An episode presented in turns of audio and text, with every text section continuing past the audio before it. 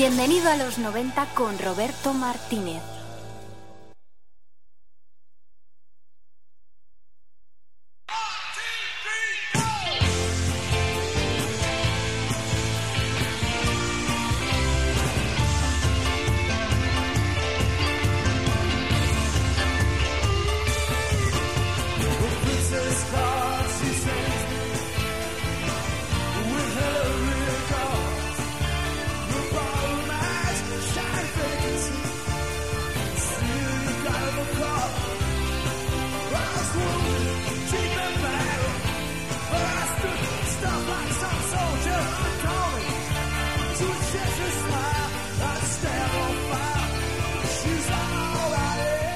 Buenas tardes, sintonizas el 102.4 de la FM. Estás escuchando Bruce Springsteen en Bienvenido a los 90.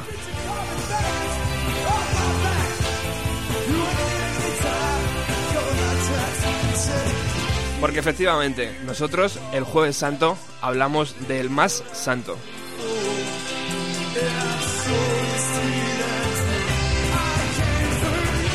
Está Madrid precioso, se puede aparcar, se puede ir al centro sin problemas, incluso podemos aparcar en nuestra emisora.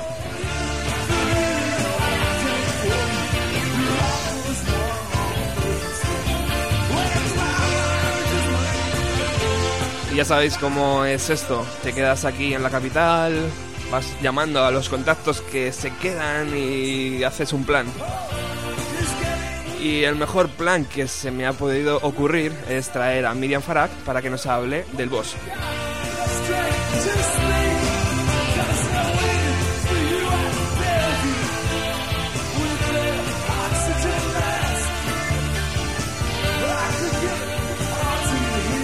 Porque a quién no le apetece escuchar un rato de buena música. Además, si lo hace, si, si la cuenta también, como lo hace Miriam normalmente. Buenas tardes, Miriam. Hola, Roberto. ¿Qué tal? Bien, muy bien.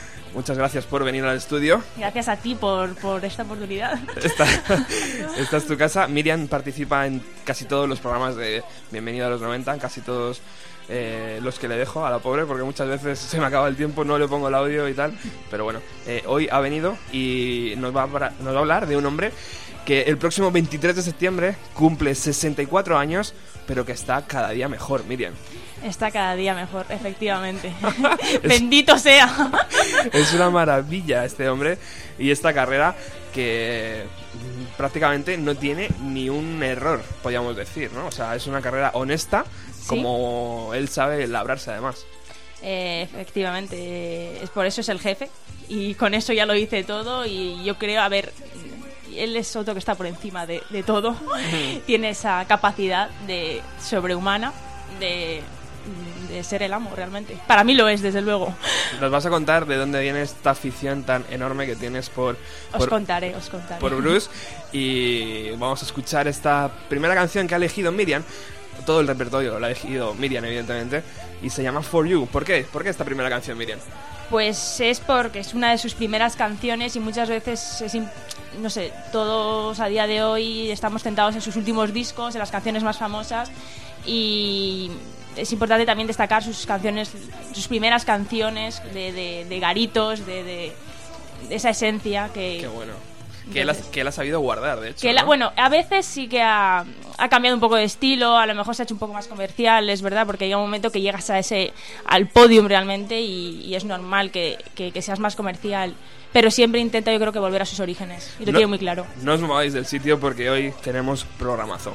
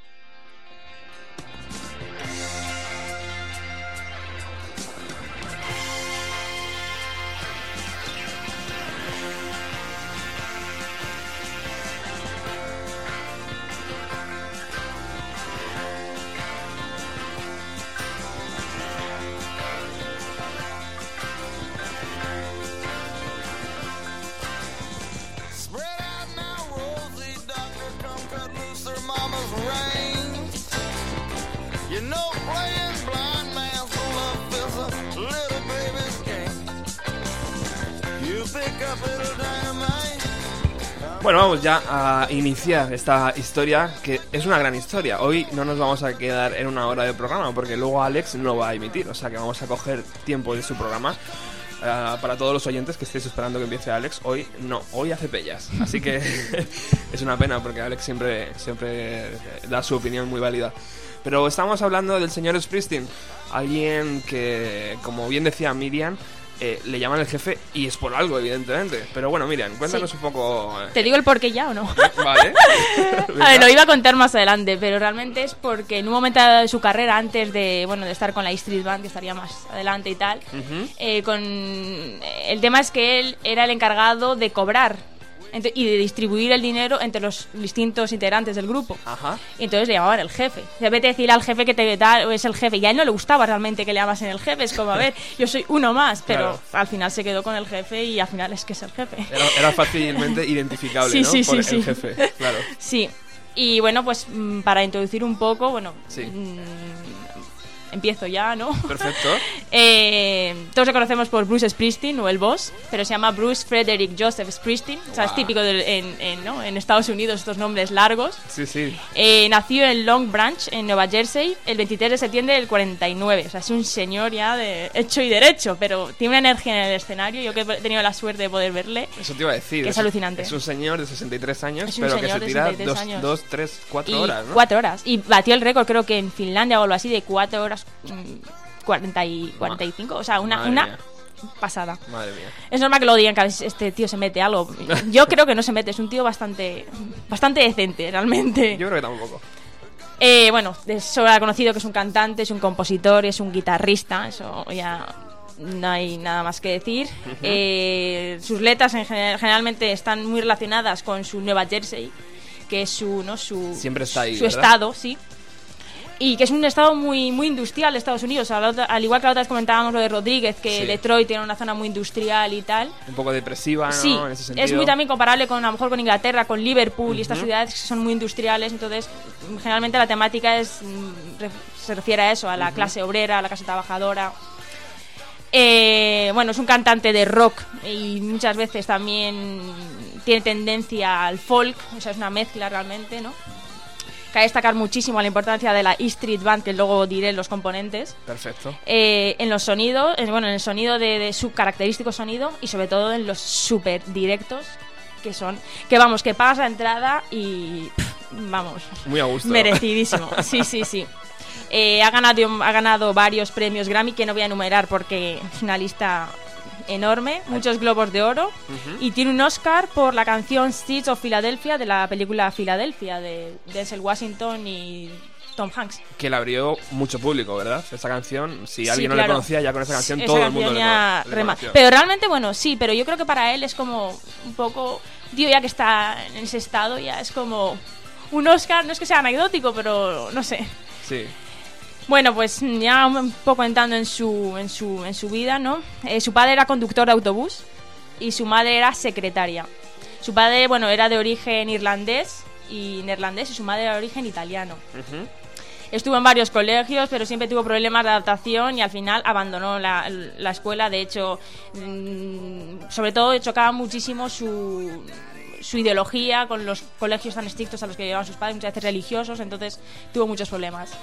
Y fue gracias a Elvis Presley, que lo vio en un programa de televisión, que decidió dedicarse a... Bueno, le inspiró y con 13 años se, se compró su primera guitarra con 13 años, que le costó 18 dólares. Wow.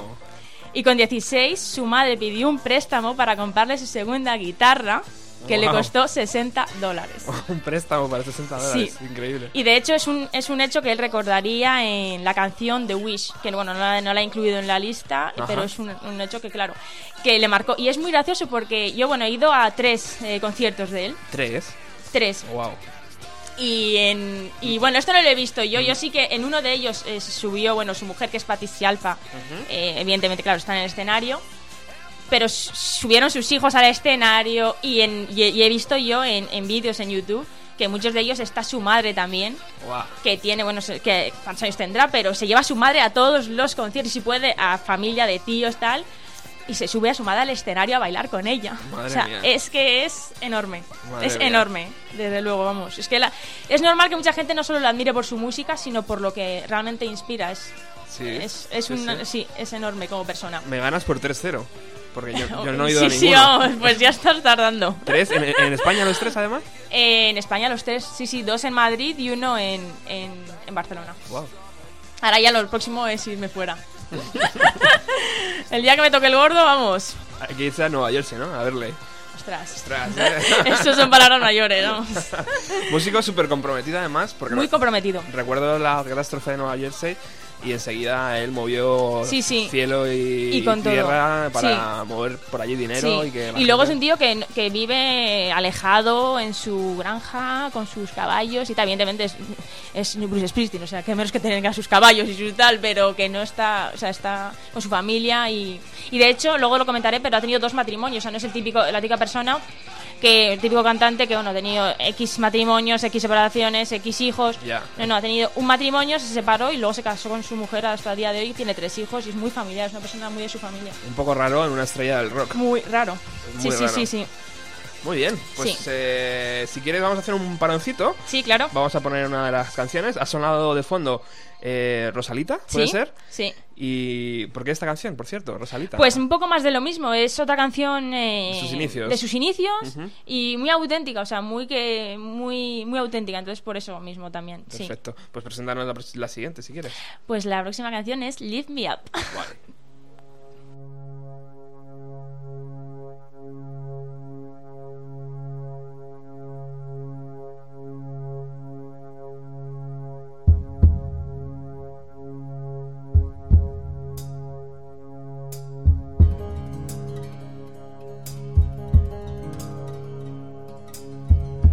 I don't need your answered prayers or the chains your lover wears.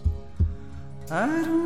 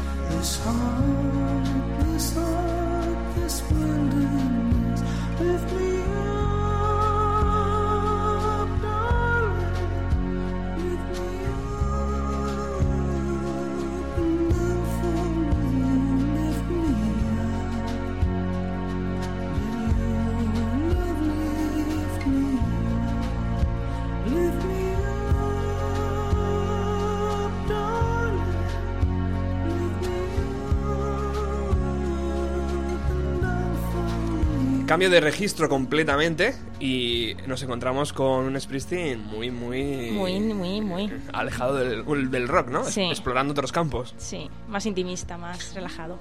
Preciosa canción. Vamos a hablar un poco de los inicios de su carrera, de Sí. los inicios de, de, de sus primeros discos, de sus primeras grabaciones, de sus primeros eh, acordes, de sus primeros acordes de esa Telecaster, que no sé si nunca la ha tenido, si empezó con otras guitarras. Bueno, Eh, hasta ahí ya ya nego, Roberto. luego, luego, luego, pregun- luego preguntaremos. Luego le llamamos si quieres y le llamas a Nueva Jersey, que tiene su teléfono, Tengo el teléfono, y le preguntas. ¿De verdad? Lo que pasa es que allí estará amaneciendo. Bueno, Claro, será por es eso. ¿verdad? Luego lo intentamos. Eh, a ver, eh, seguimos, Roberto. Perfecto. Pues nada, en el 65, con 16 años, se convierte en el guitarrista del grupo The Castles. Y es un grupo que, bueno, intenta buscar información sobre él y... Complicado. te- complicado, yo creo que... Sí, peor que Rodríguez, vamos, ustedes están desaparecidos totalmente de Ha sido borrado por el propio sí. Bruce. Y que más tarde también se convertiría, eh, bueno, mm, en el vocalista de- del grupo. Empezó siendo guitarrista y más tarde se convertiría en el, en el vocalista principal de, de este grupo. Más tarde también formó parte de otro grupo llamado eh, Earth.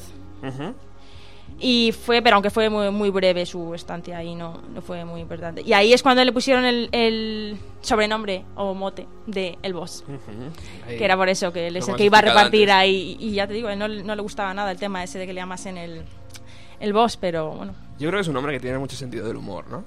Sí. O sea, Y mucha paciencia. Con toda la Yo creo, ¿eh? Claro, con toda la imagen esa que tiene de tío duro eh, y tal, eh, yo creo que se parte de risa del mismo, seguramente. Sí, además que yo estuve en el concierto ya te digo, en un momento dado se, la- se lanzó al público, le cogieron en brazos y tal, le arrancaron el chaleco. Bueno, el chaleco al final yo creo que alguien lo tiene, falta ir al HM a conseguir el chaleco, ¿sabes?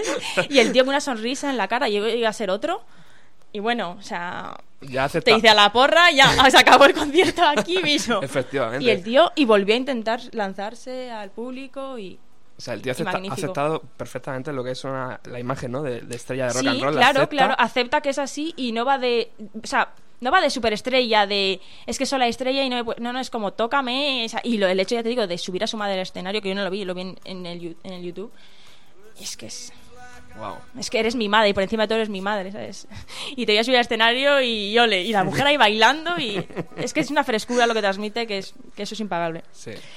Bueno, luego en el, en el 69 y el 71 do- dio varios conciertos en Nueva Jersey, acompañado por Steve Van Zandt, que bueno, que es uno de los componentes de la E Street Band, con Danny Federici, con Vinnie López y Vinnie Roslin, que empezaron siendo como una banda conocida como Child y que más tarde se llamaría Steel Mill, pero que luego ya al final se convertirían en, en la Street Band. Bueno, eh, dio también varios conciertos en clubes de, de Ausbury Park y, y ya para dar paso a lo que se llamaría la Street Band, que, que nació en ese momento, en el 72, una cosa así. Y que le ha acompañado hasta nuestros días. Sí. Ha tenido sus altibajos, han tenido sus peleas, han tenido sus más y sus menos, pero lo que demuestra es que por encima de todo, o sea, están ahí.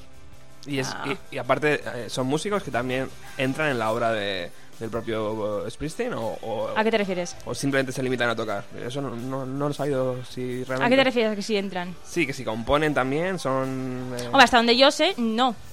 Bueno, sí que hay canciones que cuando las ves sí que tiene colaboraciones y tal. O sea, realmente o sea, es compositor y no. Es el. el- Pero evidentemente él sabe que gran parte de su éxito, su éxito es la Street Band. O sea, es un todo.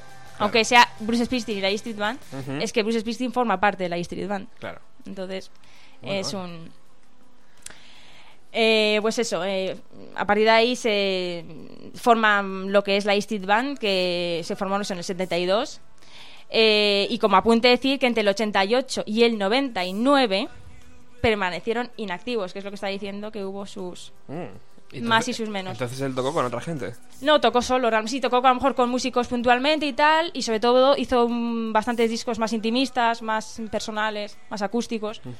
Entonces, pues como que prescindió un poco de ellos. Y también tuvo sus cosas ahí, ¿no? En un momento dado, el Van Zandt sí que tuvo con él un rollo eh, que la gente está hasta las raíces de escuchar tu porquería, ¿sabes? De música intimista, lo que quieres es escucharte a ti, o sea, el Bruce Springsteen que les tienes acostumbrados, ¿no? Y Ento- pero luego es que es eso, por encima de todo es que son... Y luego, luego cada uno, indi- individualmente, cada uno de los músicos, pues evidentemente tiene un carrerón alucinante. O sea, desde Clarence Simmons, que, es, que murió en el 2011 por un derrame cerebral, que era solo verle y era acojonante. Sea, ese tiene una presencia en el escenario que si este era el boss, este era Big Man con, con todas las letras, vamos. Eh, y dentro de la década de los años 90, la, eh, ¿cuál fue su, su etapa? Con, sacó, creo que tres discos, he visto aquí. Eh, a ver si soy capaz En de la- eh, los 90 creo que sacó la de los de Human Touch, ¿puede, ser- puede ser? Sí, ¿verdad? en el 92. Y el Lucky Town. El Lucky Town y el... Y, la, y el, el único disco que tengo yo, gracias a, Ah, sí, el de... El, el fantasma de Tom Jones. Eso es. Sí, Que lo, lo he traído para que me lo firme. Si- es una pasada esa canción, ¿eh? Sí, sí. Esa can- la canción es, es una pasada. ¿Y no fue dentro de los 90 cuando salió la canción que, que le dio el Oscar? ¿O Sí, porque sí, la de Street of Philadelphia, claro, porque no sé qué exactamente qué año es, pero sería de los 90, sí. Ujú. Perfecto. Bueno, pues vamos Sí. a escuchar un poquito más de música porque eh, la radio es sobre todo música, aparte de los comentarios de Miriam. Y estamos escuchando la canción... eh, ¿Cómo se llama, Miriam? Trapped, sí. Eso es. Eh, Sí, es una pasada esta canción. Los subidones que tiene es alucinante. Vamos a escuchar.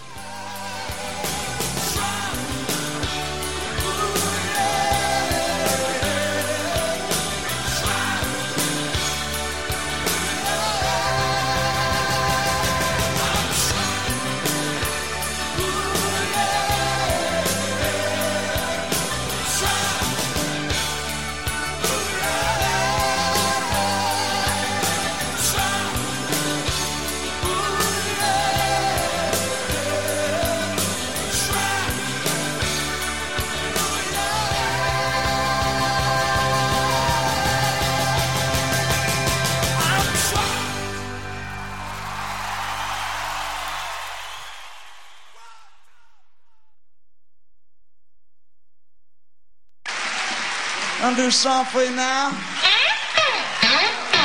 About, well, my girlfriend lives in New Jersey, 16 years old, didn't come tonight as a personal favor. She's all right. But, the boys are going to tell you about it right now, right? Good, good, good. Tell about it, tell All right, wait till I button my shirt here. Uh, uh, no, no, my socks are up, man. Nah, you gotta buy stretch socks. Worst thing is playing with your socks down. No worse than that. Look like Luke You know. But I found this buying 50 cents for all you, for all you could get. Ready? Well, her brains they rattle and her bones they shake. Well, she's an angel from the end of her lake. Her brains they rattle and her bones they shake. Well, she's an angel from the end of her lake. Well, don't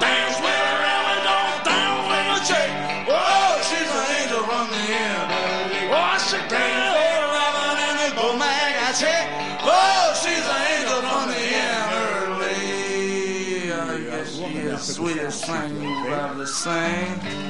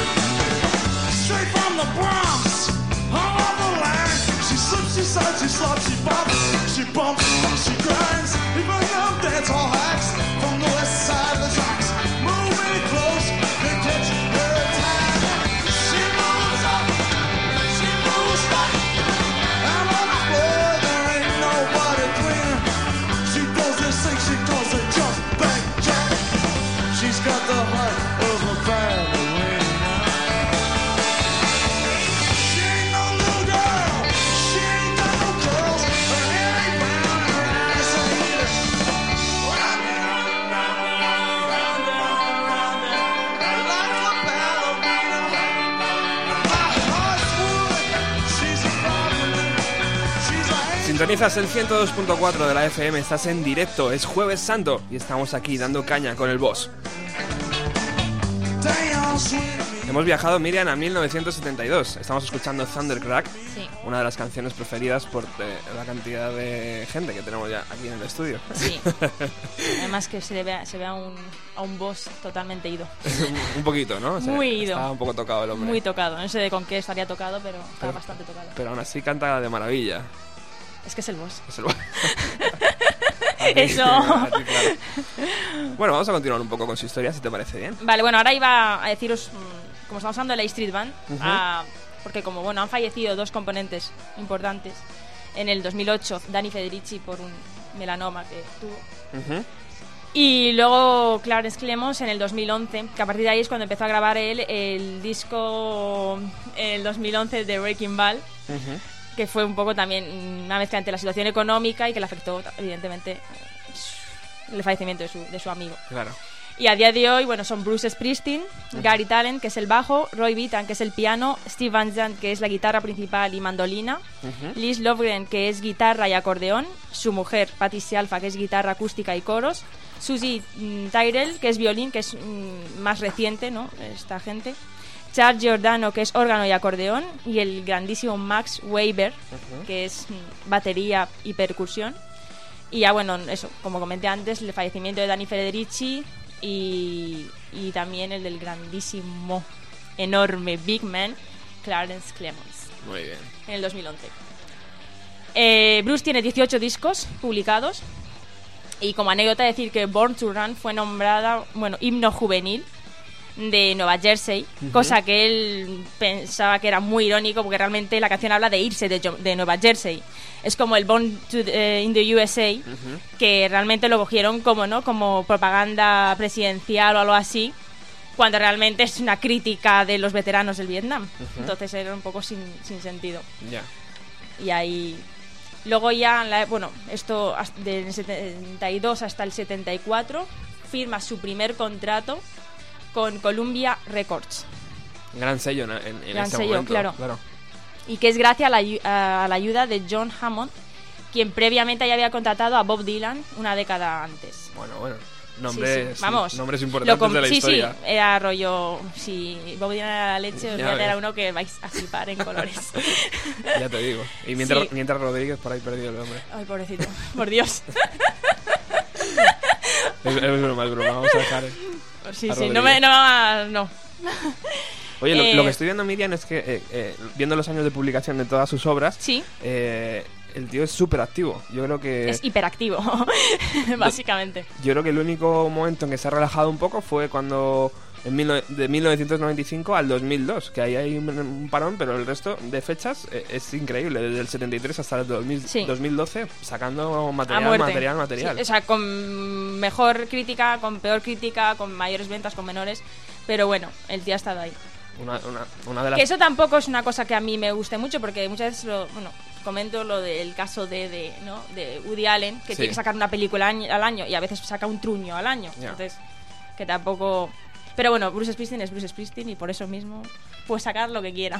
pocas, ba- pocas bandas seguramente puedan decir lo mismo, ¿eh? que han, Sí. han estado editando trabajos desde el 73. Sí, luego, los, por ejemplo, sacó el de Magic y luego no me acuerdo cuál es el siguiente que sacó, eh, que bueno, no fueron muy buenos realmente. O sea, la crítica, mm, las críticas fueron bastante malas realmente y tal.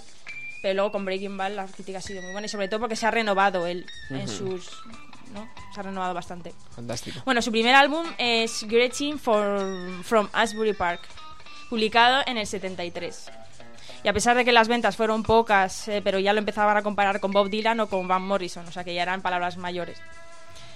Eh, la canción Lost in the Flood eh, retrata a los veteranos del Vietnam, que fue, bueno, él siempre ha estado muy ¿no? vinculado a temática eh, política, eh, obrera, eh, un poco...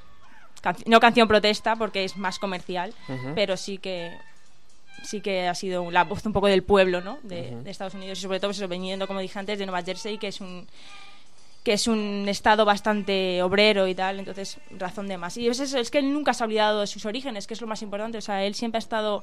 Vale, me he hecho famoso, eh, pero eh, es- mi Nueva Jersey y, y lo tiene siempre, o sea, ahí. Y eso es, mm, dice, como he dicho, siempre dice mucho, mucho de él. Desde luego. Sí, porque los músicos suelen olvidarse rápidamente Sí, sí. de todo, de Sí, casi todo, De casi todo, sí, sí. menos de ellos mismos. Luego también ese mismo año, en el 73, saca su segundo álbum, eh, titulado The Will, The Innocent and The, the Street Band, que es, bueno, ya está, empezaba a darle importancia ¿no? a la E Street Band.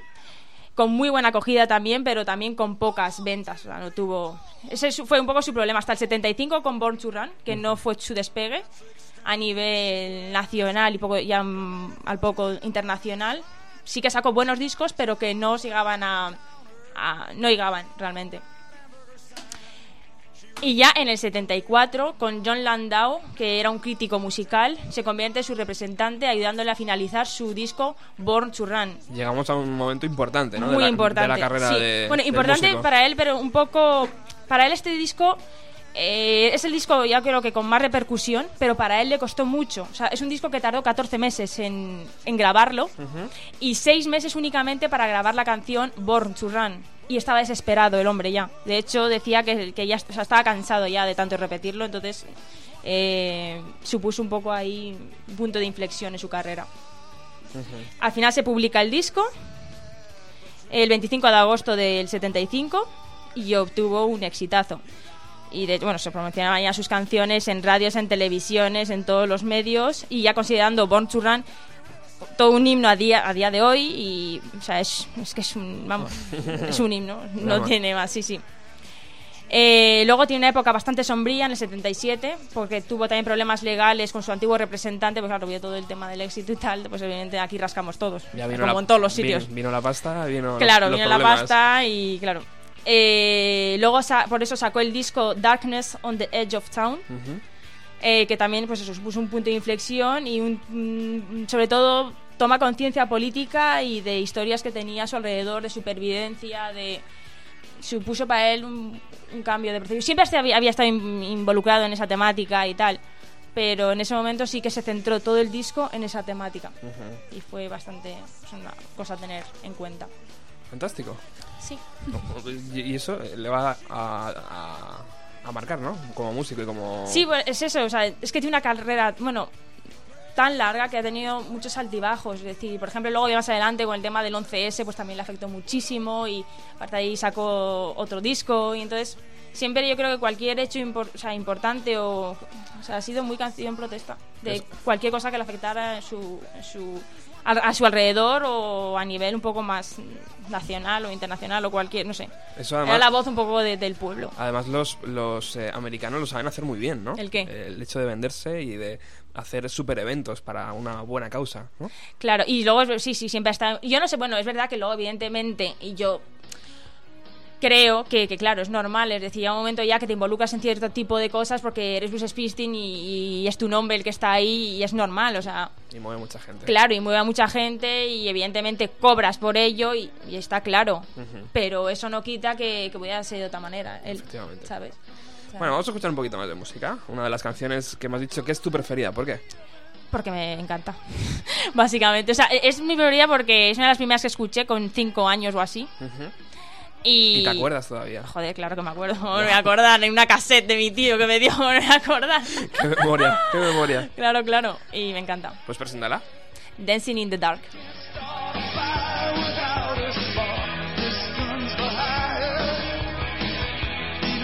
fire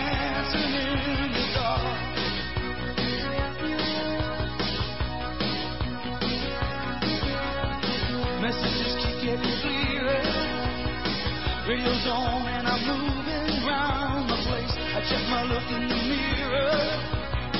Wanna change my clothes,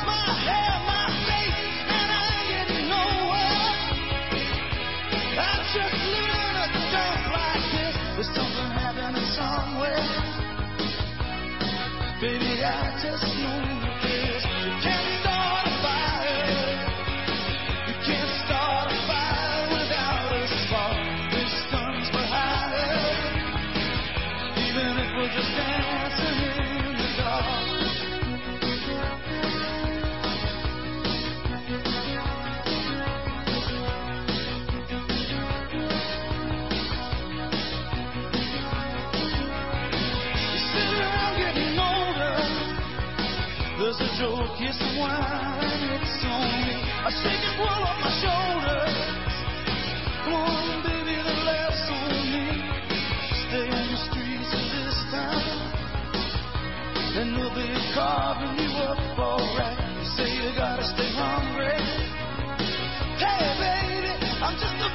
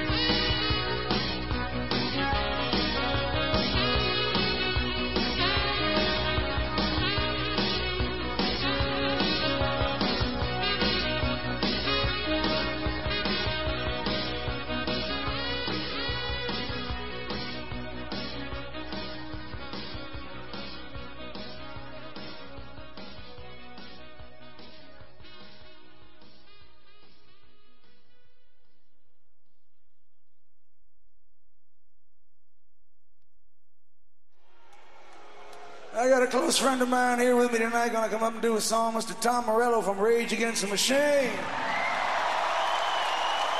Come on, Tommy.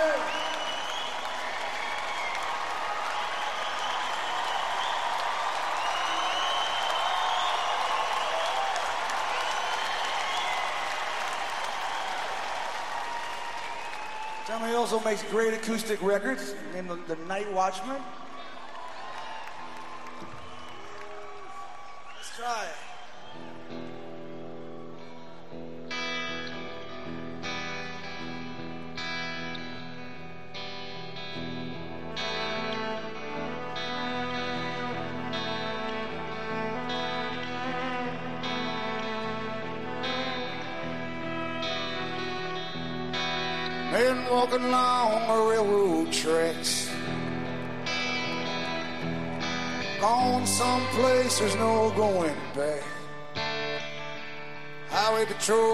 Choppers coming up over the ridge.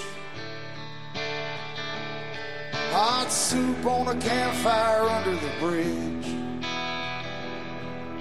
Shelter line stretching around the corner. Welcome to the new world order. Families sleeping in their cars in the southwest. No home, no job, no peace, no rest. Well, the highway's alive at night. But nobody's kidding nobody about where it goes. I'm sitting down here in the campfire light. Searching for the ghost of Tom. Estamos en el Ecuador de los años 90, 1995. Y Springsteen saca este LP llamado The Ghost of Tom John, Tom Joad, eh, inspirado en la novela eh, Las uvas de la ira. Miriam. Sí. Realmente tampoco sé mucho de... O sea, sé la anécdota que está inspirado en lo de las uvas del libro de las uvas de la ira, pero tampoco sé... Sé que está inspirado en el personaje y tal, pero tampoco sé mucho más realmente. Tampoco... Y otro momento eh, que podemos anclar a los 90, que es Tom Morello, guitarrista, y que actualmente está eh, dando conciertos ¿no? con él. Sí. O sea que Ahí he hecho Hay, a tener en cuenta. hay que hacer un guiño a los 90 aquí, ya Sí, sabes. sí, sí, sí, sí, vamos. Aprovecha Roberto, ¿eh? No, si no, nos matan los oyentes. Bueno, continúa, continúa, Miriam. Eh, empieza a componer para otros grupos. Eh, cabe destacar, por ejemplo, la canción de Because the Night de, de Patti Smith, que alcanzó el número 13 en, en el puesto número 13 en los Estados Unidos. Muy amigos, ¿no? Muy amigos, sí. Y luego también él, él hizo, evidentemente, su versión, ¿no? Porque es suya, ¿no? Por ejemplo, la de Cover Me, otra canción de él, eh, la hizo realmente para Donna Summer. Aunque luego también, pues es. Ha compuesto para mucha, para Mu- mucha gente. músico Sí, generoso. Sí. Eh, sacan en los 80 su disco The River, con una temática también obrera. Y que le lleva a promocionar el disco por segunda vez, a hacer una gira por, por Europa. Es la segunda vez que va a Europa. En el 82 publica Nebraska, que es un disco intimista, acústico, bastante amargo, bastante triste, bastante depresivo. Es una época de depresión para él. Y... Pero es nombrado disco del año por la revista Rolling Stone. Las ventas bajaron bastante, pero para los mm, super fans de, de- de Bruce Springsteen es un disco de culto, o sea, es una obra de, de culto. Eso es como todo, ¿no? O sea, pero con el tiempo, al final, lo, lo valoras. Eh, a mediados de los 80 ya, eh, ya el despliegue es brutal. Saca Born in the USA. Bueno, Entonces ya, claro, ya se... punto y aparte en su carrera. Sí, sí. Sea, ya se consolida como una estrella internacional. Vende más de 15 millones de discos en todo el mundo. Entonces, claro, yo creo que eso ya le da para vivir hasta el día de hoy, pero no, él ha seguido dando por saco. Eh, era- eh, bueno, la canción de Born in the USA es una canción crítica con la situación de los veteranos del Vietnam. Es como comenté antes que, que era gracioso porque se utilizó para todo lo contrario. Pero no, era realmente un, criticando todo lo que habían vivido. Porque de hecho él tenía muchos amigos y muchos compañeros. Eh, amigos sobre todo pues que pues que habían vivido eso entonces eh, pues se lo contaban o lo que fuese y, y al final Y decidió le hervía, le hervía la sangre. Sí, vamos. sí, sí. Luego es muy gracioso porque, claro, para una persona a lo mejor que. Luego él tiene un acento que, claro, eh, inglés que para entenderle yo creo que. no. Eh, entonces, claro, escuchas la canción y parece una canción súper alegre, ¿sabes? Pero claro, luego lees la letra y dices, alegre nada, o sea, no, no, no, para nada, para nada. Y luego, claro, la portada que sale, la portada de, es su, su trasero el que sale en la portada, ¿no? Del Ah, disco ¿sí? con, es, su, es, su, es su culo. es su culo el que sale en la portada del disco y, y sale la bandera de, de Estados Unidos, ¿no? Y, Entonces, y significa algo el culo y no la sé qué y no tiene una tiene una estética muy de tejanos de cinturón vaquero, ¿no? sí Típico me recuerda mucho a mí sobre todo me confundía con hay un antes con las máquinas de, de tabaco había una foto de Es Marlboro con un ca- con un tío no en Sí, un sí. caballo y hay un guitarrista también y siempre siempre me recuerda eh no Va- sé por va qué. en esa onda, es sí verdad. Y es muy americano es muy estoy orgulloso de ser americano pero soy crítico con mi país esa era la idea Hombre, escuchando el- el- uno de los solos de esta canción que lo hace Tom Morello, Tom Morello perteneciente, pertenece a, Rage Against the Machine, uno de los grupos más Sí. críticos de la escena en los 90 y que eh, ensalzan la, la, la y que figura- más te gustan a ti La figura, sí. Y, y que Todo se ha dicho. Y que ensalzan la figura de poco, poca gente. Y esta gente, si, si dice que, que Springsteen es bueno, es porque le- ha estado dando caña años y años Sí. y años. Sí, sí. Y luego hay otra canción que luego pondremos que a mí me gusta, bueno, es un, es un discazo, porque hay discos que me gustan, este es un discazo, el the USA, es verdad, o sea, es una canción que acabas hasta las narices de ella porque es la que, pero Claro. es, una, es un temazo. Y Downbound Train es otra canción que a mí me encanta de ese disco. Es una canción que no es muy conocida, pero es un temazo. Ahí está Morello dándolo sí, todo. sí, De sí. fondo. Tú a lo tuyo, Roberto. No, perdona, venga, mujer. Estás descontentando, ¿no, Roberto. Y ese disco, aparte supongo que le- aparte de muchos fans, mucho dinero y muchísimos premios, eh, le hace entrar en otra dimensión, ¿no? Ya a partir de ahí todo lo que Sí, saca ya tiene sí. otra repercusión. Sí, porque ya es todo lo que hace, ya es, ya es, ya es una marca. Es una figura. ya no es solo ya es él vende o sea ya, ya ha llegado a ese otro ya ha pasado la línea no Pero, no- pero no se queda ahí, porque años después saca otro LP. Sí es un tío que no puede estar quieto No puede estar es que quieto. es, es eso o sea le ves en los directos y dices este se mete no sé pero Y entre disco y disco, gira mundial, ¿no? sí o sea yo es verdad que en- la última fue en el 2012 en el 2012 El anterior fue, yo creo que, no me acuerdo, el 2008 o algo así que vino, y la anterior también fue en el 2005 o no- o algo así. Muy seguidas, y pasa por España. Y es un tío que, que es que cuando, por ejemplo, viene a España, es que viene a Barcelona, viene a Madrid, viene a San Sebastián, eh, a Zaragoza, así, o sea, es un tío que, que no es como vengo a Madrid y ya está, Claro. sino que que llega a todo. Y bueno, evidentemente, típico de él que se, se agotan las entradas, que tiene que sacar un segundo día. De hecho, yo cuando fui a verla a Barcelona fue el segundo día. Y dije, verás tú, el tío va a estar hecho polvo y. pff, Vamos, Todo lo contrario. todo lo contrario, o sea, no, no Mejor sé. que nunca. No sé cuál es el secreto, pero llego el trabajo, llego muerta y yo digo, este tío, o sea, Ya ves. no sé. Bueno, pero por- porque ama lo que hace, ¿no? Entonces lo hace. Sí, te- te- tiene que amarlo mucho, ¿no? no, Y, y ama lo que hace. Bueno, ama, vamos. yo, yo creo que a los 63 años ya con no necesitas más dinero, ¿no? No, sí, no, no, yo, y además que es que es eso, que, que ya, o sea, no sé. No, Bueno, se ha acabado esta maravillosa canción. Vamos a continuar con la elección, porque hoy todas las canciones eh, las ha elegido Miriam Farag. Sabéis que todos los jueves están bienvenidos a los 90, no en directo, pero sí en diferido, ahí cuando se graba ella con su, con su micro y sus historias y no lo con mis manda. apaños. Y vamos a escuchar otra de las canciones eh, que ha elegido, que es Thunder Road. Road, ¿no? Sí. Ahora volvemos. The screen door slams, Mary's dress waves. Like a vision, she dances across the porch as the radio plays. Roy Orbison singing for the lonely. Hey, that's me, and I want you only. Don't turn me home again, I just can't face myself alone again. Don't run back inside, darling. You know just what I'm here for. So you're scared and you're thinking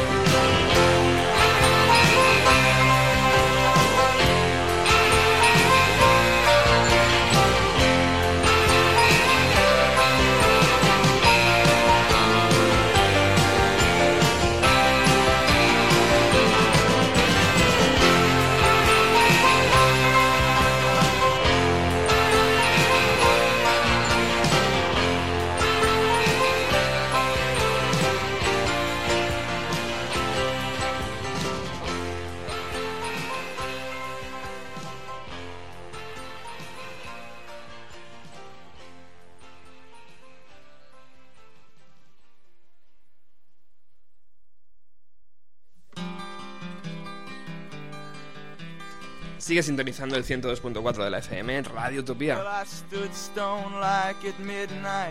Hoy estamos hablando de El Boss, eh, de lo que decíamos antes, Dave Grohl, Eddie Vedder, Tom Morello, eh, Paul McCartney, eh, etcétera, etcétera. Miriam. Miriam Farah. Yo digo que es el jefe. Eh, todos le llaman el jefe y, y es- y es el apodo correcto para este hombre. Bueno, continuamos explicando un poco su vida, su obra y sus milagros. Bueno, ahora vamos a hablar un poquito de su vida personal. Aquí un momento de tomate. Eh, se casó con la actriz eh, Julian Phillips en el 85, que, que la conoció eh, promocionando el disco de Born in the USA, pero se, se divorciaron en el 88. Y a gracias, bueno, gracias, bueno, sí, a mm, esta relación eh, sacó el, te- el disco Channel of Love, que va en una pues, temática de amor, de relaciones en pareja y tal, y es un poco por eso, por su primera experiencia, bueno, vez que su primera mujer. Eh, luego, bueno, sacó una época de éxito, pues lo típico que sacan los discos, estos caja, eh, box, tal, que era del 75 al 85, el live del och- 75 al 85. Eh, empezó, dicen, dicen por ahí las malas lenguas, que empezó con Patty en el 88. Que empezaron ahí a tal. Yo me lo creo. Eh, De hecho, se vestían igual. Pues sí, y en el 89 se disolvió la E Street Band. Vaya. Entonces, claro, es la típica Yoko Ono de... O sea, no porque lo hicieron las paces y tal, pero es un poco la Yoko Ono, Yoko Ono, porque pobre. el John Lennon Pobre murió, pobre pero este no. Entonces es un poco... La de veces que he hablado yo con Yoko Ono por teléfono. ¿Verdad que sí? Y le he dicho, ¿cómo te dan caña, tía? A la pobre. Pero nada, sí, sí. Eh, en el 91 se casa con, con Patty, tiene tres hijos. Y publica dos discos, eh, Human Touch y Lucky Town. Eh, tienen realmente una mala crítica porque van un poco de la temática ahora de, pues de, de su nueva época en familia, de padre, de su vida un poco, ¿no? Tiene realmente mala crítica y, y también, sobre todo, influye mucho que deje la E Street Band. O sea, estuvo, pues, mm, sí, casi 10 años, 11 años estuvieron separados, ¿no? Ujú. En el 95 publica The Ghost of Tom Joad, que es bueno el- la canción que hemos escuchado, Maravillosa canción. que está bueno inspirado, como habéis dicho, en, en, en el libro, la novela Las uvas de la Iria. Eh, recibe una mala crítica realmente este disco. Vaya. Entonces... Pero sin embargo es oro. O sea, Es oro, sí, pero que lo típico, que sacas un disco que luego te puede gustar, tal, pero la crítica se ceba contigo y no sabes realmente muchas veces el por qué. O sea, si objetivamente, lo escuchas y subjetivamente también, pero muchas veces no sabes por dónde van a salir los tiros. Hombre, estamos en... Y plena- luego tampoco es un disco muy comercial. O sea, yo creo que ya estaban acostumbrados a, al Born to Run, al himnos así. Entonces, claro, cuando él se volvió un poco más intimista, un poco más, ¿no? Acústico, porque luego también tuvo un, hizo un, un, en la MTV, un acústico y tal. Entonces, claro, eso choca bastante con, ¿no? La, la gente está acostumbrado a que seas, a que, a que muevas masas. Entonces, cuando te vuelves un poco más intimista, yo creo que la crítica no perdona muchas veces eso. Además estamos en plena eh, momento de rotación, porque estamos eh, el sonido americano está decayendo, eh, el grunge y todo esto se viene abajo y de repente una nueva ola británica llega. Claro. Oasis Blur y claro, todo este tipo de gente. sí, yo creo que también era un poco choque, sí. Por eso a lo mejor era eso, era una vieja, una, es una vieja gloria, ¿no? Entonces choca. Eh, está sonando Downbound Train, que es un temazo, todo hay que decirlo, sí, sí. ¿Cuál no? Diría yo, ¿no? Sí, sí, bueno, es como todo. No, hay, hay algunas que dices, pero tío, ¿qué es esto, no? hay que ser crítico también, no hay que dejarse, Sí. no hay que cegarse por, Sí, sí. pero esta canción es muy bonita la letra. Porque es como que bueno, es una, una chica que no puede, no, o sea, no pueden estar juntos o algo así, ¿no? Y es como que no te preocupes, a todo irá bien, tal, tal. Es muy bonita la canción. Guay. Es muy bonita. Bueno, en el 99 vuelve de manera oficial con la E Street Band, se reencuentran, Hacen las paces. hacen las paces y bueno, es un momento importante, ¿no? A todo esto, bueno, como no puedo evidentemente decir todo de su carrera, pues eh, a todo esto ha habido premios, ha habido globos de oro, globos, ya te digo, de plata, de mercurio, de platino y de bronce, o sea, ha habido globos de todo. Y mm, De premios de todo tipo, eh, colaboraciones, mm, ah, vamos, que es Dicen una que carrera muy larga. Que cuando cae un meteorito a la Tierra lo cogen y hacen un premio para Bruce. Hombre, con- con el pero. ¿no lo sabías, Roberto? Sí, sí, no, te- te vamos, lo eso Me lo dijo por teléfono el otro día. ¿Verdad que sí? ¿Y, y el acento qué tal? ¿Lo entendías? Porque Sí, yo... habla bastante bien Yo hablo con él por WhatsApp, ¿sabes? Porque si no, no lo entiendo. Eh, en el 2002 publica otro disco. Eh, es- dice que es el primer álbum de estudio con la E Street Band en 18 años. Bueno, ¿Vale? The Reason. Eh, inspirado en los atentados del 11S. ujú. Que tuvo un éxito de críticas y de ventas y fue la bomba. Ese disco, de hecho, yo creo que. Bueno, o sea. Buscas en Spotify y es- los- las primeras canciones que te salen son de este disco. Y es. Tuvo muy buena acogida. Luego en el 2005 sacó otro disco, Devil and Dust, eh, de formato acústico, parecido al de Nebraska también, es un poco de ese... de pues es que Bruce Springsteen, yo- como ha, tenido- ha sacado tantos discos, hay algunos que realmente o- o, te preocupas en buscar los que los tiene realmente, porque al final te quedas con, yo creo, con a lo mejor con siete u ocho. Que hay muchos que pasan desapercibidos por eso, aparte de que luego las típicas colecciones, eh, cajas de plata, el, no sé. Luego eh, hay una anécdota muy bueno, graciosa. Que Starbucks rechazó eh, un acuerdo de marketing para promocionar el nuevo disco por no estar de acuerdo con las letras de muchas canciones y por que políticamente, o sea, la, porque la política anticorporativa de, de Bruce Springsteen. De hecho, había una canción, no sé cuál es exactamente, que habla, no sé si mm, es muy, o sea, de maltrato sexual o algo así, y bueno, eh, mm, se negaron. Bruce Springsteen no necesita Starbucks para nada. O sea, Eso es como decir Eh, que en España eh, Zara no quiere poner la música de Julio Iglesias, ¿no? Eh, no, Salvando eh, las distancias, Roberto, por el amor de Dios. distancias. Eh, Cómo me encanta vuestra cara cuando digo esto. Julio, o sea, no. Vamos a hacer como si no. eh. Bueno, Alejandro Sanz, venga, vale. Corramos un estúpido velo. Se van, se van, la gente Vamos, se va. tal cual. Luego publica Magic con la E Street Band en el 2007. Ujú. En el 2008 muere Federici. Que bueno, fue un golpe muy grande también para ellos. Bueno, y pues yo creo que para todos los, para, la- para ellos como grupo y para todos los seguidores, ¿no? Porque son gente que ha estado con él siempre. Ya ves. O sea, sí, ha habido cambios y tal, pero los componentes del grupo han estado ahí siempre. O sea, y han crecido con él y no han pasado, o sea, los altibajos, o sea, han estado ahí a las duras y a las maduras y viceversa. O sea, yo creo que él también ha estado ahí cuando le, le Y horas y horas de carretera, y horas y horas horas, de de, todo. ensayo, y horas Claro. y horas de... Entonces es, es como una familia grande realmente la Street Band. Luego ha habido pues eso, ya los últimos... Cuando murió, por ejemplo, en el 2011, que muere eh, Clarence Clemons, eh, y bueno, empiezan a grabar Breaking Ball y tal. eh, cuando fui a verle yo en concierto en el 2012, eh, el que estaba en- tocando el saxofón era su sobrino, el sobrino de Clarence Clemons. Wow. Entonces yo creo que le ha pasado ahí el, ¿no? el legado directamente a su... A su Qué bonito. ¿no? Le ha cogido directamente él, le cogió... eh, Si tu tío era bueno, tú tienes que ser bueno por narices. Y bueno, el último disco que ha sacado en el, eso, en el 2012, Breaking Ball, con mu- es un disco, es una mezcla. O sea, no se puede definir como rock, ni como folk, ni como... eh, porque tiene un poco de R&B, o sea, es una mezcla realmente el disco. Tiene muchas influencias y cada canción es distinta. Luego hay una canción muy... eh, del disco de, Ri- de Rising, yo creo que fue. Eh, 41 Shots. Que esta canción eh, era una, una especie de. Bueno, realmente la canción trata del asesinato de un chaval de, por parte de la policía. Y, y lo tacharon como un acto racista porque se cebaron con él realmente. De hecho, son 21 tiros, lo que dice la canción. Y, y le, y le dedico esta canción. Y luego en los direct, eh, hay un directo de él, que es el que está grabado, porque esa canción yo creo que es- únicamente está grabada en, en el directo.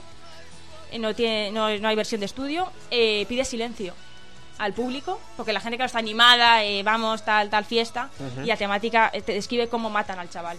O sea, de, está con mi madre, mi madre me dice que le haga caso al policía, que no es que sea obediente, que sea bueno, que sea educado, y el policía le mete 21 tiros al chaval. Entonces eh, te describe todo el, ¿no? Todo. Y, Y él pide silencio y pide respeto. Y la gente se queda en silencio. Hombre, cualquiera dice que Claro, pero es una es un señor. Eso es lo que es.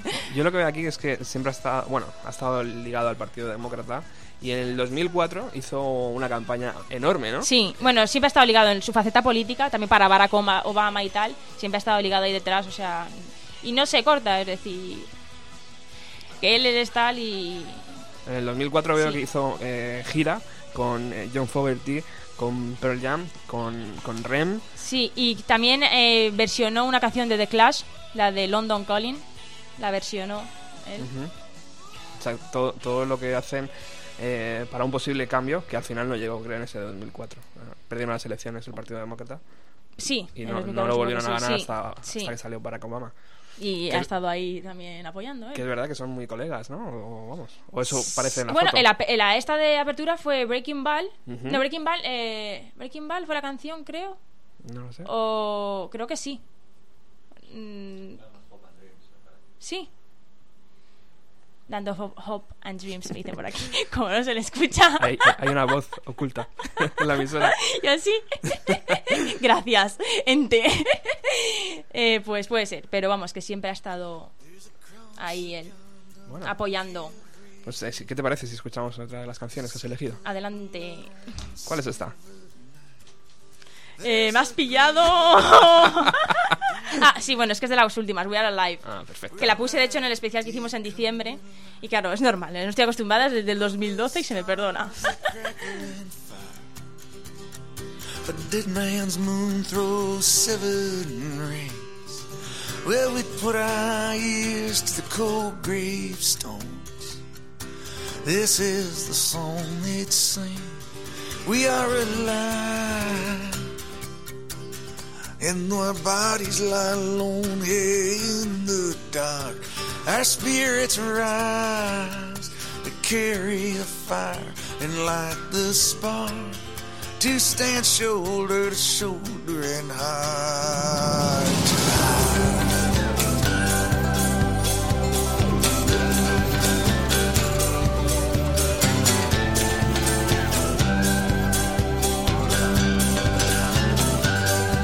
Cried I was killed in Maryland in 1877 when the railroad workers made their stand.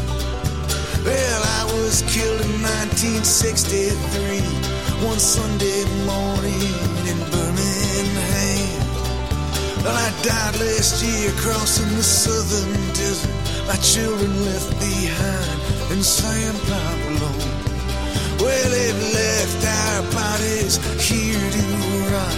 Oh, please let them know we are alive. Oh, I know we lie alone here in the dark. Our souls will rise to carry the fire and light the spark. To fight shoulder to shoulder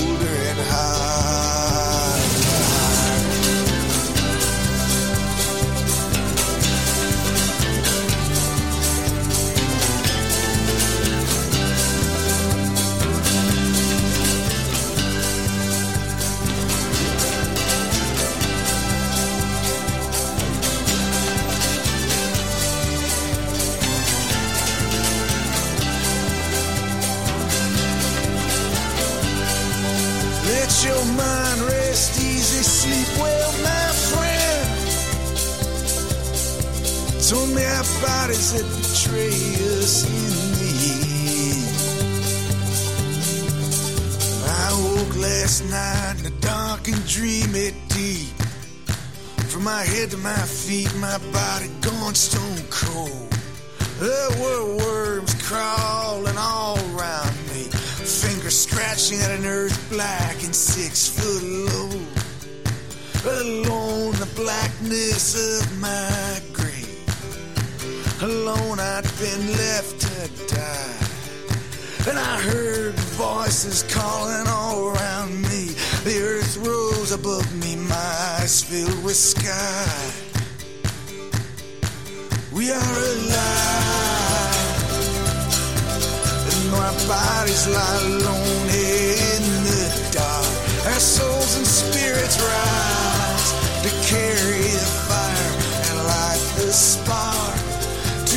shoulder to shoulder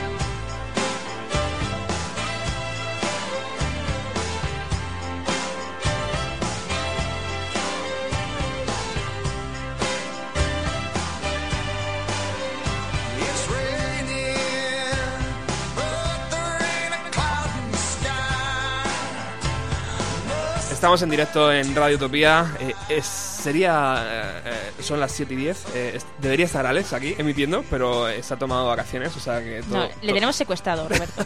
La verdad. todo, todo aquel, no que, mientas. todo aquel que, que le esté esperando, eh, el próximo jueves regresa Alex con su ruta 130. Nosotros estamos hablando de un músico americano que prácticamente nadie conoce en el mundo. No, que va. Nosotros nos movemos con, con esos músicos que nadie, Es- nadie es- conoce. Claro, es misterioso como Rodríguez. ¿Qué, qué fue de, ¿Qué fue de él? ¿Dónde Sí, sí, vive? sí, sí.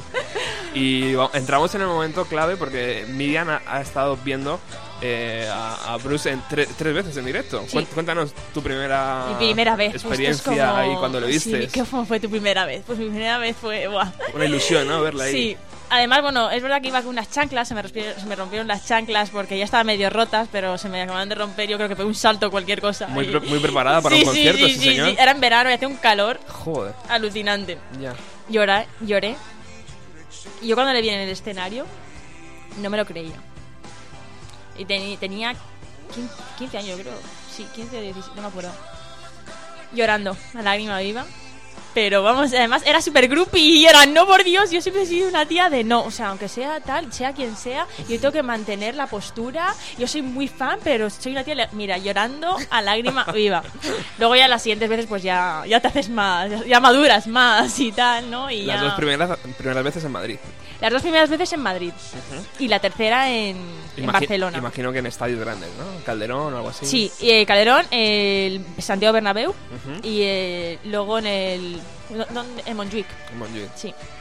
La tercera vez. ¿Y qué cambio has visto desde la primera vez que le viste a esta última? ¿Has Hombre, yo soy miope, ¿sabes? Entonces los cambios realmente no se ven mucho. Ves, ves luces y sombras, ¿no? Claro, y mi, mi, mi miopía ha aumentado, entonces yo le veo igual realmente. Yo- además que yo creo que tiene eh, la estética suya, yo creo que tiene, yo me lo imagino en el armario rollo Simpson. O sea, rollo, mm, ya ha colgado todo, vaquero, camisa, chaleco, vaquero, camisa, chaleco, lo saca directamente y se Y lo botas, pone. ¿no? Porque, sí, sí, sí, sí, sí, sí. Sí, y la tercera, y bueno, la- lo que sí, eh, el cambio fue en, en- en la duración de los conciertos. Que cuanto más mayor se hace, más tiempo está en el, está en el escenario. Increíble. Sí, el- la tercera vez no estuvo su mujer, Patricia Alfa. Ujú. Eh, anécdota del primero es que, bueno, al finalizar eso, el concierto, subieron sus hijos y su eh, tía o no sé qué, pues lleva a toda la familia cada vez que va de gira. Se los lleva a todos. Y, y la tercera vez, bueno, fui con Nacho. Ujú. Y Que, que le tenemos aquí presente. Le tenemos aquí de no- cuerpo presente. nos, da- nos dará su opinión. Y nada, le di por saco. Con, porque te, con el pelo iba una coleta alta y el pobre estuvo ahí aguantándolo todo. Además que, que realmente a la que le hacía ilusión ir a verle esa, esa era a mí. O sea, Él realmente, pues, Estaba de guardaespaldas. más bien, sí, sí, sí, sí. más bien. Yo estaba ahí, pero vamos, que... Bueno, Alucinante. eh, vamos a darle paso. Eh, Nacho, buenas tardes. Buenas tardes. ¿Qué tal, amigo? Aquí estamos, pasando, echando el ratillo, como digo yo. El Jueves Santo aquí en la emisora, ¿no? Sí, ahí, celebrando el Jueves Santo. Súper santo, ya ves, Acu- vamos. acu- acuérdate un poco del concierto y cuéntanos algo. Pues nada, pues eh, muy bien. eh, ahí me, me arrastró prácticamente al concierto. Yo sabía poco de Bruce Springsteen, nunca me había interesado, la verdad, por la música de este hombre. Pero bueno, a raíz del concierto sí que profundicé un poco más y a día de hoy sí que puedo decir que no es de mis músicos favoritos, pero sí que hay muchos temas de él que, que llevaría mi discografía a una isla desierta. ¿no? De hecho, lo llevamos en el, lo llevamos en el coche, el disco, y de ahí no se movió y estuvo un tiempo y él escuchándolo, o sea, que... Y ahora está Rodríguez en el coche. Está ahí todavía, se mantiene. está ahí, se mantiene, sí, sí, sí, sí. Y Bueno, lo que le queda, y lo que le queda. Y nada, el concierto espectacular, una puesta en escena, el tipo tiene una Se lo energía. trabaja muchísimo. Tiene una energía que no es normal.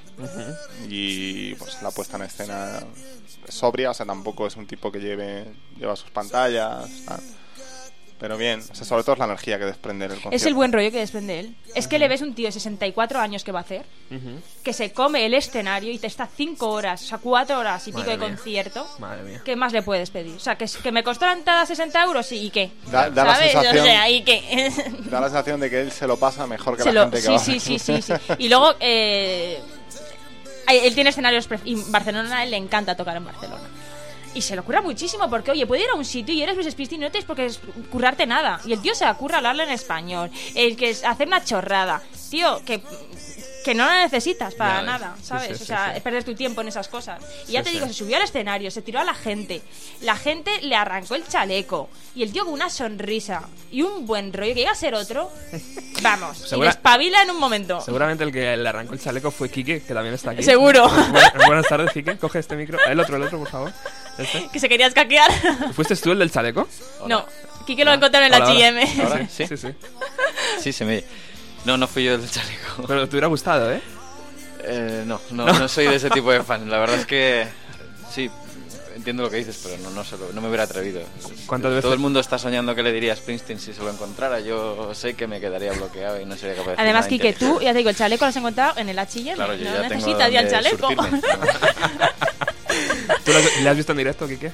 Yo creo que ocho o nueve veces. ¿Ocho o nueve veces? Sí, la primera a lo mejor es la, la que merece así más comentario, porque yo, yo vi el primer concierto de la Reunion Tour, la gira en la que se reunió de nuevo con la E Street Band después Sí. de ese lapso, que Buah. fue en Barcelona, en el San Jordi.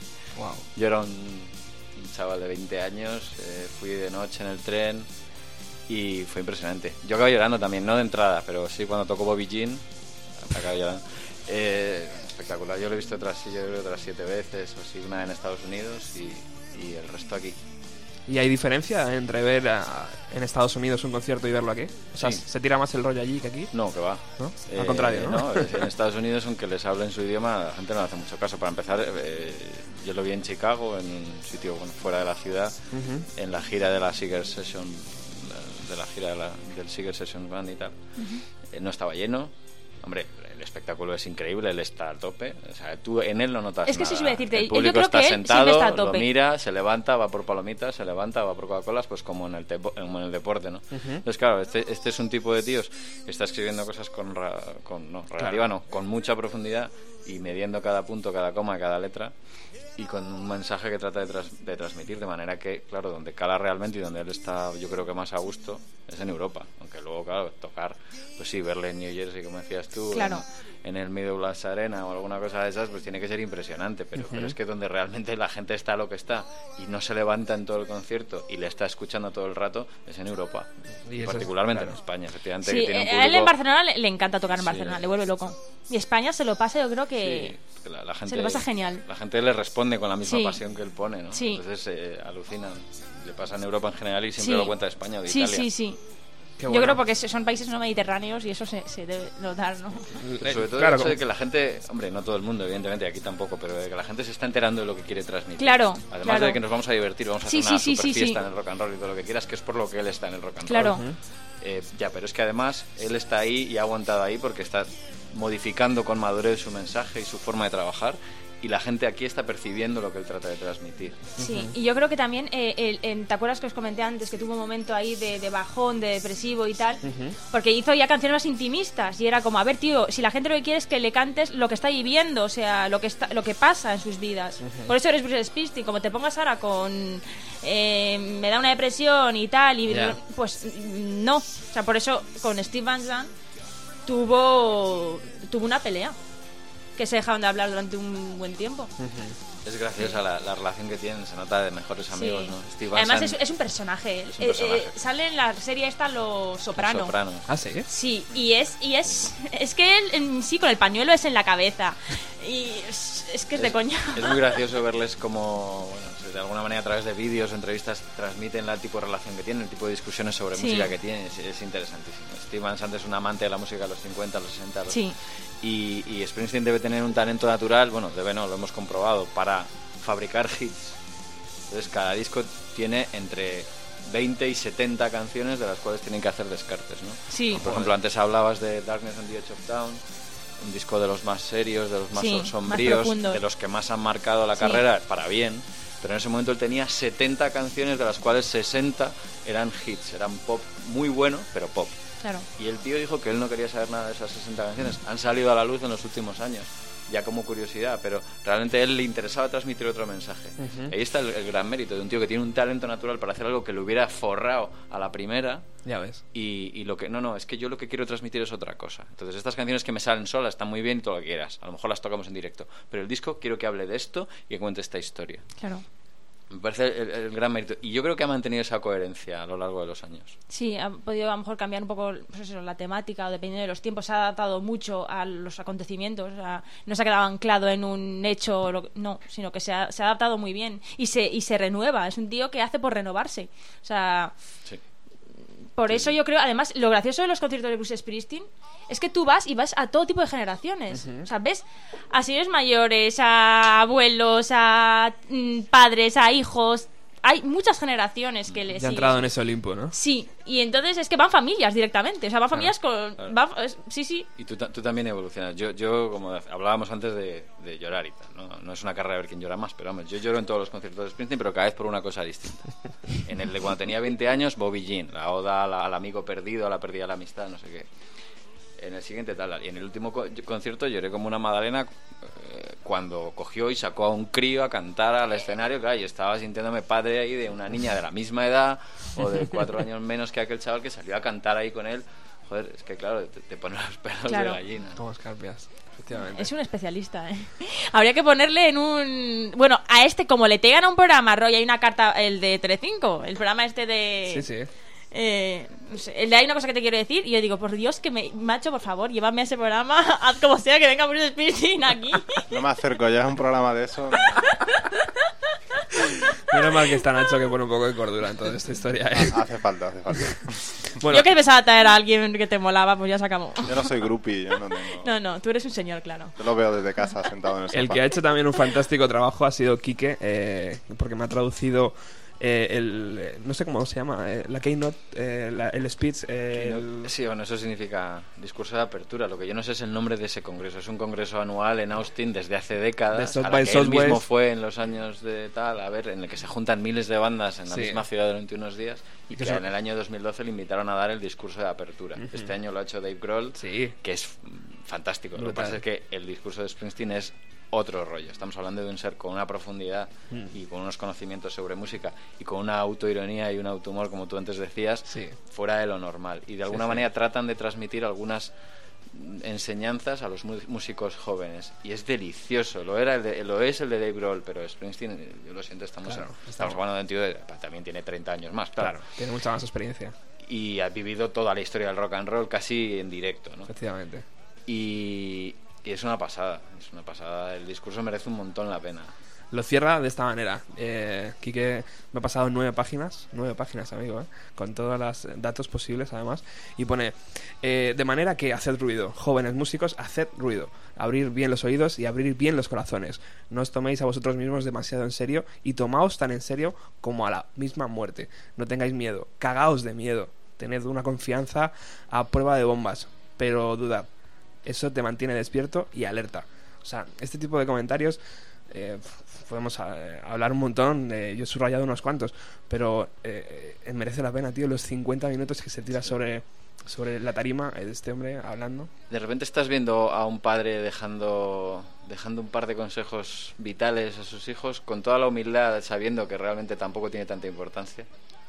Pero sí dejando, mira, si algo he aprendido en la vida es esto. Y el tío, el último párrafo ese que acabas de leer, no te lo, yo no te lo había mandado remarcado, pero es exactamente el que yo hubiera leído, fíjate. es espectacular. Pone los pelos de punta, francamente. Bueno, pues llegamos a- al momento final del programa. Voy a poner de nuevo la última canción que había elegido Miriam y pensar en la frase que vais a decir para despediros de Springsteen, porque está escuchando, ¿eh? O sea, está escuchando online. Sabéis que nuestra emisión se emite a, través de internet Sí, y sí. él está ahí en, en New, New Jersey escuchando. De- despediros de él y de, de todos nuestros oyentes. Miriam, tú primero, por favor. Bueno, no, espérate. Primero, eh, Nacho. O Kike, me da igual. Uno de los dos. Bueno, yo primero porque que cierren los profesionales en el tema. pues nada, yo destacaría de este hombre su, su vitalidad, sus ganas de hacer y su compromiso social. Y que siga muchos años y, y que podamos ir a verlo muchas veces. Si hubiera, si hubiera 10 como él, ¿no? Esto, el planeta sería otra cosa, seguramente. Sería otra cosa, seguramente. Quique. No, yo lo que siento es realmente agradecimiento, ¿no? Porque al final él ha conseguido ser para nosotros lo que él recibió de la música, que es algo de repente en lo que apoyarse, en momentos en los que se sentía muy solo, algo en lo que... tal. Y ha mantenido esa madurez en cada una de esas fases de lo difícil que es ser una estrella del rock. Ya nos gustaría a todos tener una vida tan difícil como esa, pero que no es nada fácil tampoco Mm. y ha mantenido la madurez y sobre todo esa sensación que transmite de que es verdad, de que lo que tú ves es cierto. Aunque una vez eh, le vi también que le preguntaron, oye, creo que después de tantos años tus canciones, sé qué, tengo la sensación de que te conozco. es así, Eh, ni de coña. Pero bueno, el tío es, es coherente y es, y es honesto, es, es real. Miriam. Eh, y una anécdota que no he contado de que es que eh, él se llevaba muy mal con su padre. Se llevaba realmente mal. Y su, ma- su padre falleció antes de verle a él en lo que se ha convertido realmente. O sea, nunca le apoyó en, en nada. Y yo creo que es una espina que él tiene ahí seguramente clavada porque le, amargó bastante, digamos. La relación con su padre fue bastante mala. Sobre todo pues eso, de los TikTok que eran los los que mandaba, religiosos y tal. Y entonces la relación con él no fue nada buena. Eh, yo me quedo con el dato que empezó con 13 años comprándose una guitarra de 18 dólares, que su madre pidió un préstamo para comprarle su segunda guitarra con 16 años de 60 dólares Ya ves. Y que es que no hay palabras para, para describirlo, o sea, me voy a poner a llorar ahora, ¿sabes? es que es un, es un grande. Bueno. Y a mí, por lo menos, me ha, me ha hecho compañía toda la vida. O sea, bueno, tampoco es que tenga 60 años, tengo 26, pero, pero desde los 5 años que me, mi, mi tío me grabó mi primera, mi primera, una cassette. Mi- Normalmente la afición me viene por mi tío porque él es muy fan y me mm, yo vivía en, en- en Marruecos, en Asila, y una de las veces pues me, graba música tal. Dijo, venga, escucha buena música. Y me grabó eh, un- una, bueno, era un- una mezcla un- de, de- de canciones. Y estaba todo el día con la, con la cassette, para arriba, para abajo, para arriba, para abajo, para arriba, para abajo. Y a partir de ahí, pues ya me empezó a grabar más y, y, ya, bueno, o sea, es que yo creo que he crecido con él realmente. Hay una canción de Springsteen para todo lo que te pase en la vida. Sí, desde luego. Tiene esa capacidad de... de- de- Bueno, pues eh, yo lo que tengo que decir sobre él es que eh, he conocido a muchísima gente que ha sido tocada por su mano y que está en otro nivel. O sea, eh, me he cruzado con por lo menos siete o ocho personas que me hablan de él como si fuera una religión, en verdad, casi. Sí, es que ole, yo creo o le adoras O pasas. o ¿eh? pasas. O sea, yo creo que no hay término medio para él, fíjate. O sea, o, o pasas olímpicamente o te enganchas y es como una droga. O sea, yo creo que es así. O sea, no sé. Yo creo que si lo escuchas con atención y lo lees. Y lo lees, sobre todo es leerlo, porque realmente Lo cual a priori- demuestra que no es, no es una religión, o sea, es.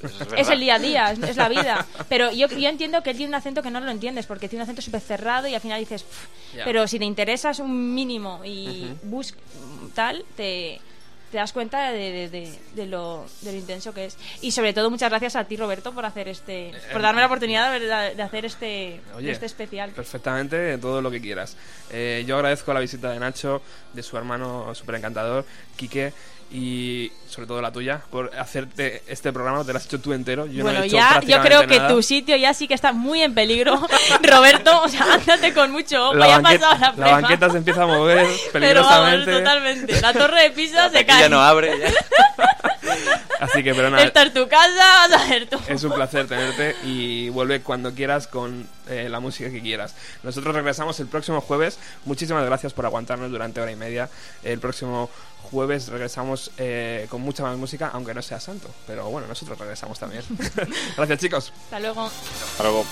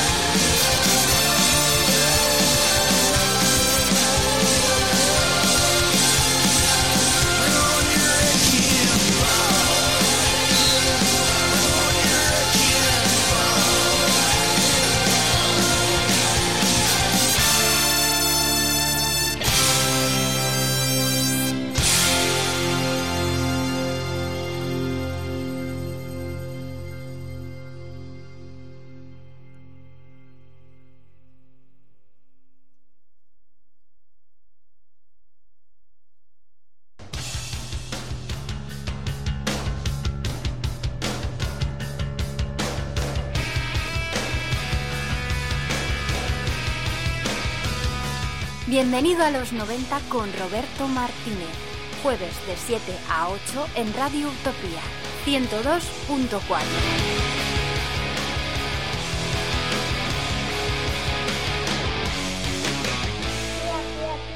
Radio Utopía